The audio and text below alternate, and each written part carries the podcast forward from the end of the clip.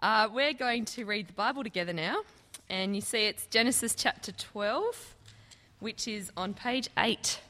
Um, can I encourage you all to grab a Bible and to read along? This is one of the most important chapters in the whole Bible, so let's get into it. So, from verse 1 The Lord had said to Abram, Leave your country, your people, and your father's household, and go to the land I will show you. I will make you into a great nation, and I will bless you. I will make your name great, and you will be a blessing. I will bless those who bless you, and whoever curses you, I will curse, and all peoples on earth will be blessed through you. So Abram left, as the Lord had told him, and Lot went with him. Abram was 75 years old when he set out from Haran. He took his wife Sarai, his nephew Lot, all the possessions they had accumulated, and the people they had acquired in Haran, and they set out for the land of Canaan, and they arrived there. Abram travelled through the land as far as the site of the great tree of Moreh at Shechem. At that time, the Canaanites were in the land. The Lord appeared to Abram and said, To your offspring I will give this land. So he built an altar there to the Lord, who had appeared to him. From there he went on toward the hills east of Bethel and pitched his tent with Bethel on the west and Ai on the east. There he built an altar to the Lord and called on the name of the Lord. Then Abram set out and continued toward the Negev. Now there was a famine in the land, and Abram went down to Egypt to live there for a while, because the famine was severe. As he was about to enter Egypt, he said to his wife Sarai, I know what a beautiful woman you are. When the Egyptians see you, they will say, This is his wife. Then they will kill me, but will let you live. Say you are my sister, so that I will be treated well for your sake, and my life will be spared because of you. When Abram came to Egypt, the Egyptians saw that she was a very beautiful woman. And when Pharaoh's officials saw her, they praised her to Pharaoh, and she was taken into his palace. He treated Abram well for her sake, and Abram acquired sheep and cattle, male and female donkeys, men servants and maidservants, and camels. But the Lord inflicted serious diseases on Pharaoh and his household because of Abram's wife Sarai. So Pharaoh summoned Abram. What have you done to me? He said. Why didn't you tell me she was your wife? Why did you say, She is my sister, so that I took her to be my wife? Now then, here is your wife. Take her and go. Then Pharaoh gave orders about Abram to his men, and they sent him on his way with his wife and everything he had.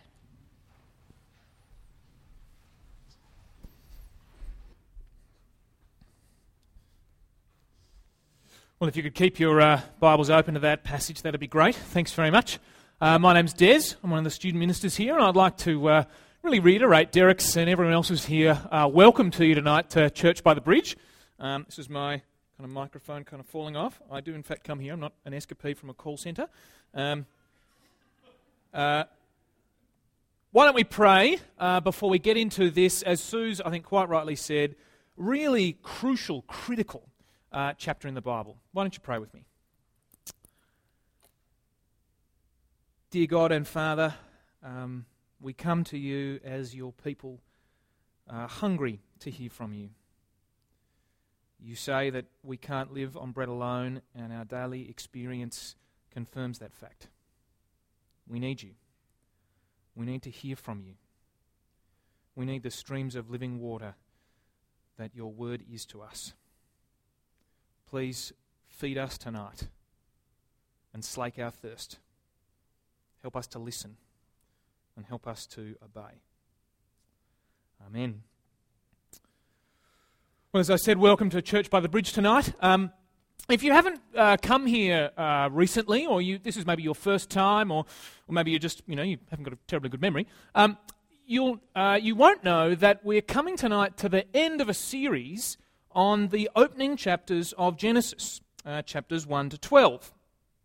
Uh, chapters which, in many ways, are really foundational for the rest of the Bible. And tonight we really come to a key turning point in this most important book of the Bible, chapter 12. But before we actually get into the, the nuts and bolts of chapter 12, I, I think it'd be good for us just to reflect on something maybe a little bit left of field. I want us to reflect on a fact that I think some of us even as Christians who've been Christians for quite a while, sometimes feel it, find a hard job kind of even admitting that there's something deeply unsettling, even something deeply kind of unsatisfying about the Christian life. There seems to be knitted into the very fabric of being a Christian something unsettling, something unsatisfying, something unfinished. Picture with me three people. One is a, a non Christian, someone who's, who's not yet a believer in Jesus. They're not a Christian, but they really want to know God. They're convinced that there must be more to life than just what they see around them. And so they go searching. They examine all the evidence. And they find that none of that evidence can be disproved. However, they're also not totally convinced by it because all the evidence itself can't prove beyond a, a shadow of a doubt that God really exists, that Jesus is really his son. And in the end, they realize that there comes a point where they just have to take God at his word. They just have to, in the end, either trust or ignore him. You can imagine their frustration. I want to know you, God. I want to know who you are. If you really want me to believe in you, why don't you just show up? Why don't you just come and meet me? Or the new Christian who's taken that step, that step of faith. They're absolutely thrilled by their decision.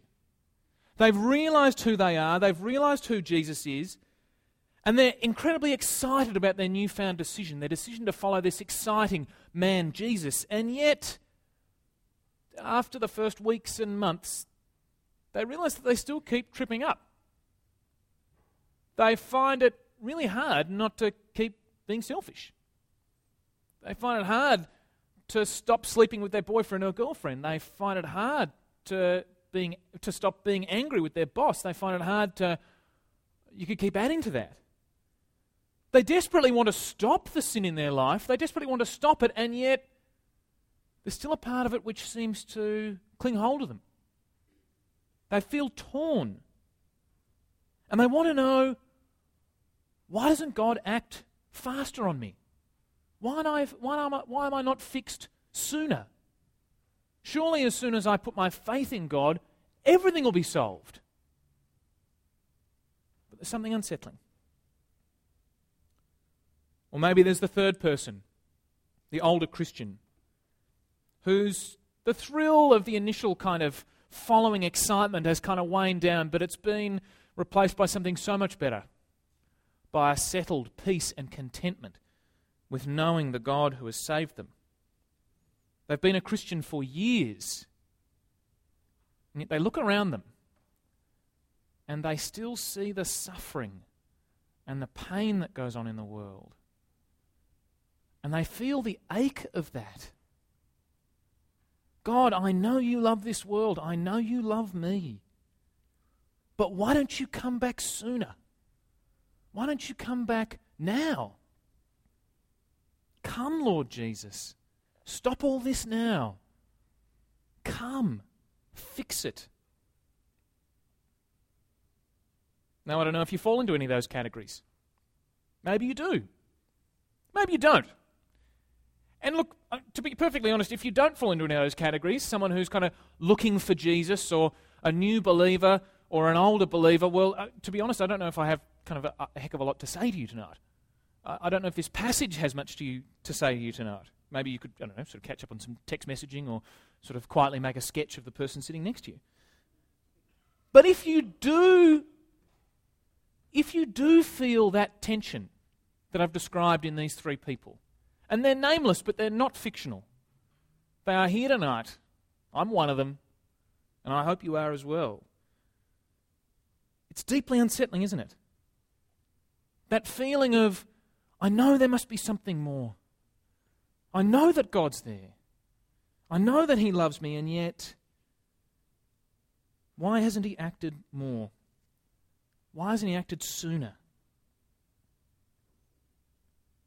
And yet, if you do feel like this, I also want to say that you have understood something utterly profound about the way God works in this world. If you feel that tension of existence, that God has come to this world to rescue it, and yet there is still sin, there is still doubt, there is still suffering, that there is a tension fixed into reality, then I think you've understood something. How to undo that tension or how to live with it, I think, is the key concern of Genesis chapter 12. I think it's the key concern of the Bible. And I think in many ways, as we look at this pivotal chapter, we will see that in preaching this in this chapter, we will in effect be preaching the whole Bible. Although you'll be relieved to know, not actually preaching the whole Bible. Uh, for those people who have work on a Monday, uh, actually only for the next sort of 20 minutes or so. So, as I said, we're here at the end of a series on Genesis 1 to 12. Why end the series here? Well, it's really because of how the book is structured.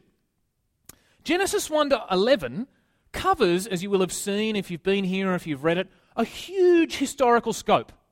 In 11 chapters, the writer covers from the very beginning of creation, even before creation, with the existence of God, up to about the early sort of part of the second millennium BC. And it covers the big themes of human life. There's creation. There's creation turning against its creator. There's God showing judgment on that creation in sending death to people, and yet at the same time showing mercy by allowing people to continue. And as we see, and as we will see, preserving a line of people who are committed to Him. But at Genesis chapter 12, the pace of this book comes to a screeching halt. Genesis 12 to 50, far, far from dealing with timescopes of that big, uh, of that sort of scale, deals with just one family and just four generations of that one family. If Genesis kept going at the rate that it had been originally going, I think we would have come to the end of the book by maybe 14. And yet, no, it stops. And I think the fact that it stops and kind of really hones in on these characters really makes you pay attention. It's like a course I did at uni uh, called Legal History. I was really looking forward to it. Uh, the first half of the, of the course was looking like being this big sort of sweeping vista. We, we looked at the very beginnings of Roman law, and as the weeks went on, we kind of kept going through into the English law and trial by combat, and you know, people, all, all sorts of crazy legal things. I won't go into the details; it'll bore you. Didn't me at the time. It was fascinating, and we were going through, and I thought, this is fantastic. We're having this big sweep. And then all of a sudden, a new lecturer came in. And the second half of the course, far from covering the same time frame, dealt with the history of the Tasmanian Police Force from 1850 to 1910. There was a change of pace. But unlike this change of pace, this is actually interesting. Now, we will deal with those chapters, 12 to 50, in a four part series in about a month's time. But for now, we're just going to concentrate on chapter 12. And as we've already said a number of times, it really is, I think, one of the most important parts of the Bible. But to understand why it's the most important part of the Bible, or one of the most important parts of the Bible, we really need to get back into Genesis. You see, so far I've presented the first 11 chapters as pretty much just disaster. You've got creation, and that's good at the beginning, but then things gradually go down in a cycle of despair as human beings reject God and experience the consequence of that rejection as the chapters go on. But I want to say that there is hope right from the beginning of the failure. In chapter 3, 15, I mean, I think this is important enough to actually sort of turn your Bibles over and have a look at. It's going to be a bit of a flipping kind of a, a Bible flipping kind of a night. In chapter 3, verse 15, you see, even as God passes sentence on the human race for, for rejecting him, he also notes hope. Chapter 3, verse 15 And I'll put enmity, he's speaking to the snake here at this point. I'll put enmity between you and the woman, and between your offspring, literally your seed, and hers. He will crush your head, and you will strike his heel. He will crush your head. Even as sin has first come into the world, there is already foreshadowed this idea that one day sin and death will be crushed under the heel of a descendant of Adam and Eve. A human seed will arise to conquer evil. In other words, God's make a promise that he will save his people. And that promise creates an expectation, doesn't it? As we read on in Genesis, we want to know well, who's that seed going to be? And a number of really good contenders seem to pop up. In chapter 4, we get one of Adam and Eve's children, Abel. He's a good guy, and yet, well, we know very soon that he's not the guy who's going to save us because he's murdered by his brother. And yet, he's replaced by Seth, another son. And from Seth's line comes another important family, that of Noah. So is Noah going to be the guy who's going to save his people? Well, it seems, at least in the short term, the flood comes in in chapter 6, and it's only Noah's family that's saved. And yet, as soon as Noah gets off the ark, and you'll see that in chapter 9, you see that he blots his copybook. The first thing he does is get off the boat, plant grapes, make, make wine, get smashed, and get discovered naked, lying prone by his sons and daughters. It's hardly an auspicious start for the new human race. And yet, he has sons. He has three. Most notably, Shem. Will Shem be the man? Well, verse 10 and 11 go on, but it doesn't end well.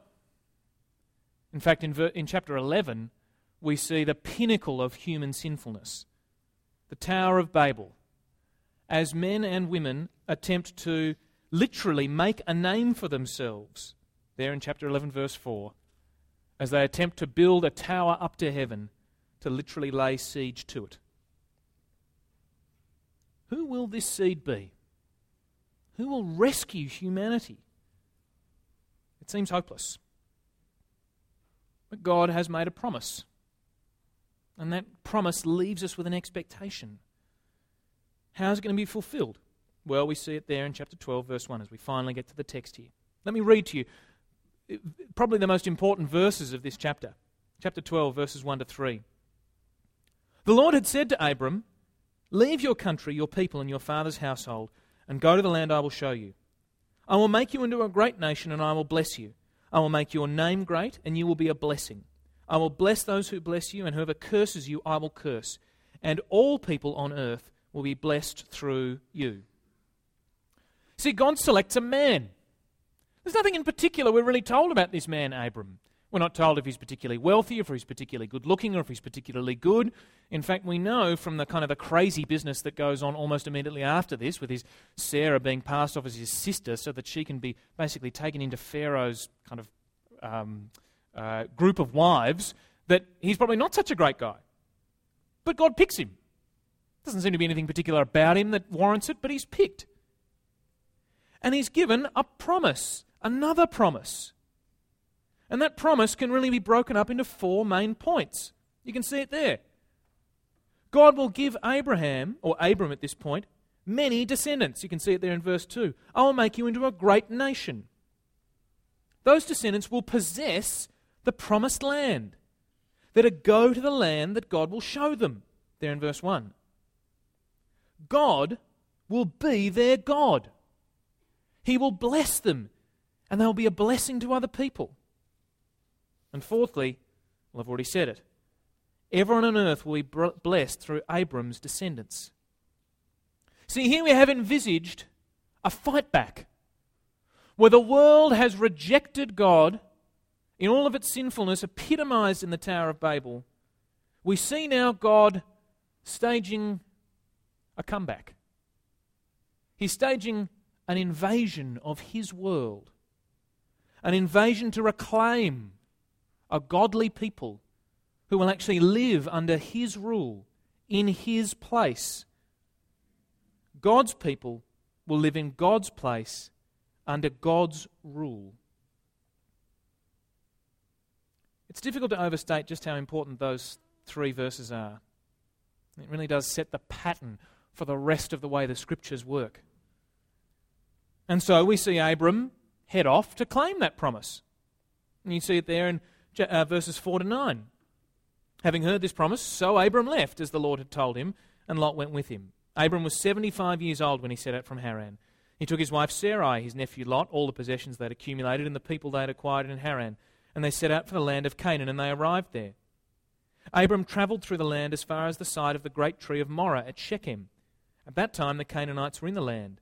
The Lord appeared to Abram and said, To your offspring, and again, the word here is exactly the same one used in 3 verse 15 seed, to your seed I will give this land.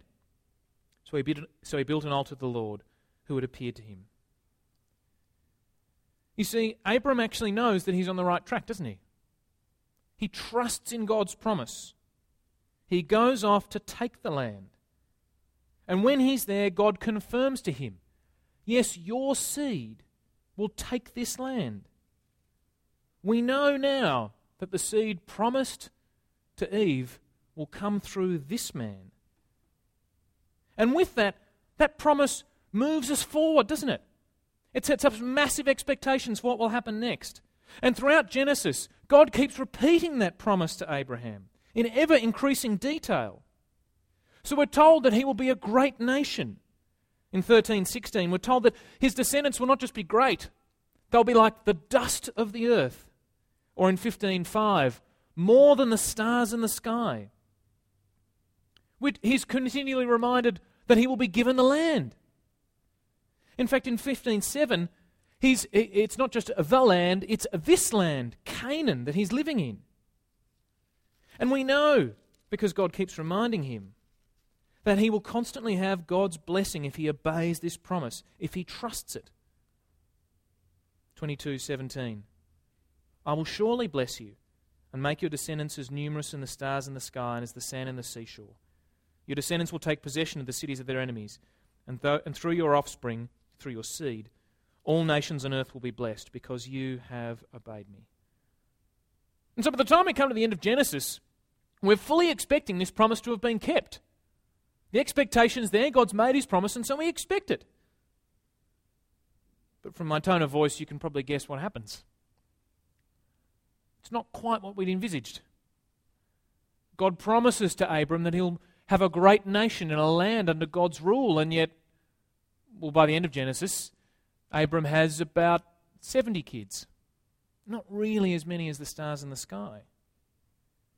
And although he's been promised the land and his descendants have been promised the land, well, the only land that Abram owns in Canaan is his wife's grave. And he doesn't experience God's blessing. By the end of the book, we find Abram's descendants not in Canaan, but in Egypt. And in the very next book, we know that they will, within a matter of two or three chapters, be taken slaves for 420 years. Our expectations are frustrated. And in that frustration, we feel tension. What is God doing? What is God doing with His promise? And that drives us forward. How will God's promise be kept? And if we keep reading, we're kept waiting for a while. Israel has a very bumpy road towards the fulfillment of that promise. If you know your Bible, you'll know that eventually the Israelites did come out of Egypt. They came towards Israel. They came towards Canaan, rather, but they were kept in the desert for 40 years for disobeying him. They eventually make it in in Joshua Judges, and yet, even when they come in there, they hardly take the whole place over. Rather, they're one embattled tribe amongst many in the nations. They eventually manage to get themselves a king, a king that God never wanted them to have, King Saul, and he goes mad. Finally, with King David, it looks like we've actually reached the fulfillment of these promises. We have a king who has finally settled Israel in the land. We have a people who are centralized under a godly king. And in 2 Samuel 6, we see that God has finally returned to his land physically in the form of the Ark of the Covenant. It's finally come to rest. God is living with his people. It seems that there really is the fulfillment of Genesis 12 uh, 1 to 3. God's people living in God's place, under God's rule. And yet, God says something surprising in the very next chapter, 2 Samuel 7. And if you need know only one other chapter in the Old Testament, I think this is it too for understanding the storyline of the Bible. You'd think that David was it. You'd think that that's where God's promises had finally been, been fulfilled. And yet, this is God's promise about where his seed will be, this descendant who will bring peace. 2 Samuel 7, verses 11. The Lord declares to you that the Lord himself will establish a house for you. When your days, David, are over and you rest with your fathers, I will raise up your offspring, your seed, to succeed you, who will come from your own body, and I will establish his kingdom. He is the one who will build a house for my name, and I will establish the throne of his kingdom forever. I will be his father, and he will be my son. When he does wrong, I will punish him with the rod of men, with floggings inflicted by men. But my love will never be taken away from him as I took it away from Saul, whom I removed before you. Your house and your kingdom will endure forever before me. Your throne will be established forever. Yes, God is going to keep his promise. Yes, there will be a seed from Adam and Eve who will come to rescue the human race. But it won't even be David. And as we see that David's son Solomon, although starting off well, fell so quickly into sin. As we see the history of Israel going on from there, divided by civil war, divided by exile in Babylon in 586 BC, and finally, in the 400s BC, with the last prophet Malachi, God falling silent. It seems that God has fallen away from his promise altogether.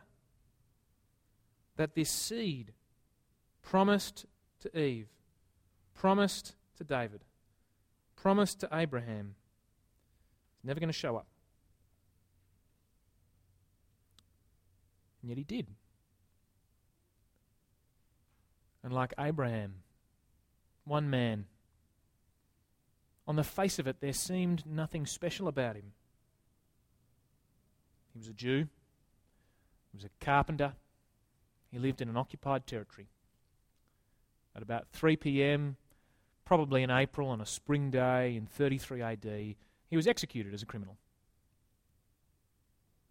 And yet, unlike Abraham, there was something spectacular about this man.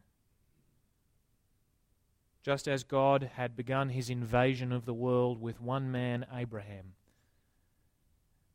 he began his, he concluded it with one man as well Jesus Christ, the seed that was promised. Galatians 3 puts it this way. Verse 15. Brothers, let me take an example from everyday life. Just as no one can set aside or add to a human covenant that has been duly established, so it is in this case. The promises were spoken to Abraham and to his seed. The scripture does not say, and to seeds, meaning many people, but and to your seed, meaning one person, who is Christ. You see, the promise that God made to Abraham was that his descendant would come to save the world. And he did. That's what Jesus is about. Jesus came to save this world. Jesus came to save this world from all the problems that Genesis 1 to 11 spell out for us. All the problems we see in our world now, today, as we look around, as we read our newspapers, as we hear our prayer points. Jesus came, the seed of Abraham, the descendant of Abraham, and yet the Son of God, to die an agonizing death on a cross so that you and me and that this world might be reconciled to the God who made it. It's wonderful news. The seed has finally come. The waiting for thousands of years is finally over. The tension is broken. The promise has been kept. And yet we still feel that tension, don't we? Because we're still here. Because Jesus has come. But he has come and gone. And he has gone so that as many people in this world as possible might come to have their faith in him. And he's coming back, but we don't know when. And we are left here. And there are times when it feels like we have been left here without him.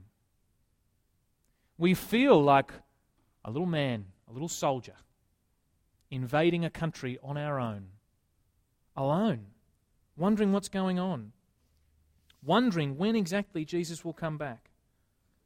We feel that tension. How are we supposed to cope with it as we wait for Jesus to come back? For Jesus' promise to be finally fulfilled, for God's promise to finally be fulfilled, when Jesus finally returns and restores his kingdom, so that all who put their faith in him can live as one nation under God's rule. What should you do if you're that non Christian person who is looking for God and yet just can't seem to find the evidence? Who just is satisfied that nothing contradicts it, but you just can't have that 1 plus 1 equals 2 proof. And so you're reluctant. You don't want to put your trust in this person because you just don't think it would be honest to do so. You just want to know. Well, I want to say two things to you. There are many things in this world that have to be seen to be believed. But as cheesy as it sounds, there are some things that have to be believed to be seen. If someone gives me a present, all wrapped up with a nice bow on top, I have no idea what's inside the box until I take off the wrapping. And I think in many ways, until you actually open yourself up to God, until you actually admit, well, look, I may well be a sinner, and you may well be a Saviour, you'll never know.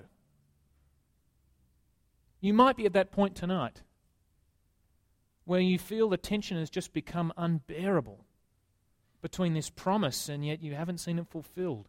You haven't seen God face to face yet. Why don't you take the plunge?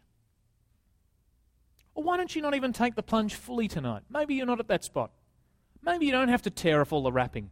Maybe you just need to sneak a peek like an eight year old at Christmas. Maybe you just need to sign up for a course like Simply Christianity. Why don't you just talk to someone and say, Look, I need answers. Can you give them to me? Trust. Maybe you're that new Christian, knowing that God has saved you and yet struggling against the sin that is there. Well, your instincts that you need to fight against that sin are absolutely spot on. You do. And just because you are saved by faith, saved by trusting in what God has done, does not mean you have a license to do what you want. And yet you must believe, you must trust, you must have faith that God is coming back. God is coming back for you. Things are going to be okay. Jesus hasn't forgotten his promise to you. And Jesus hasn't left you without a deposit to guarantee that he is coming back. The Holy Spirit at work within you who can make you more and more like him. Yeah, it is frustrating. Any Christian here who doesn't get frustrated with the sin, I wonder if they've really understood it. But God is with you. He is coming back. And He hasn't left you without Him. For that older Christian who sees the suffering around them, yeah, it's spot on right to say, Come, Lord Jesus, come. It's actually the last words of the Bible. Come, Lord Jesus, come. Yeah, that's right. But remember, God isn't being slow in returning because he's forgotten about this world. Rather, he's being patient so that as many people as possible can come back into relationship with him. He will come back.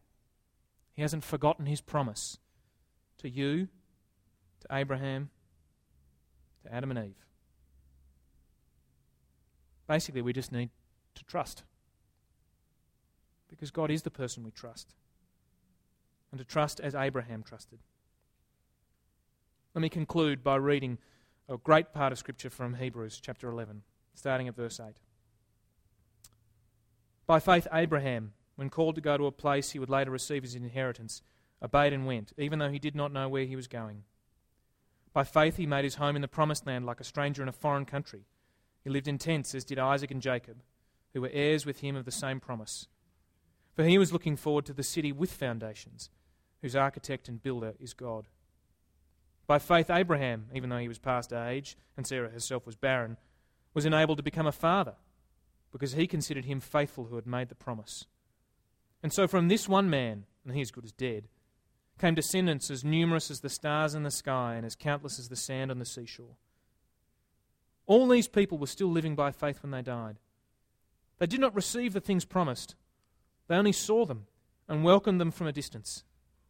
And they admitted that they were aliens and strangers on earth. People who say such things show that they're looking for a country of their own.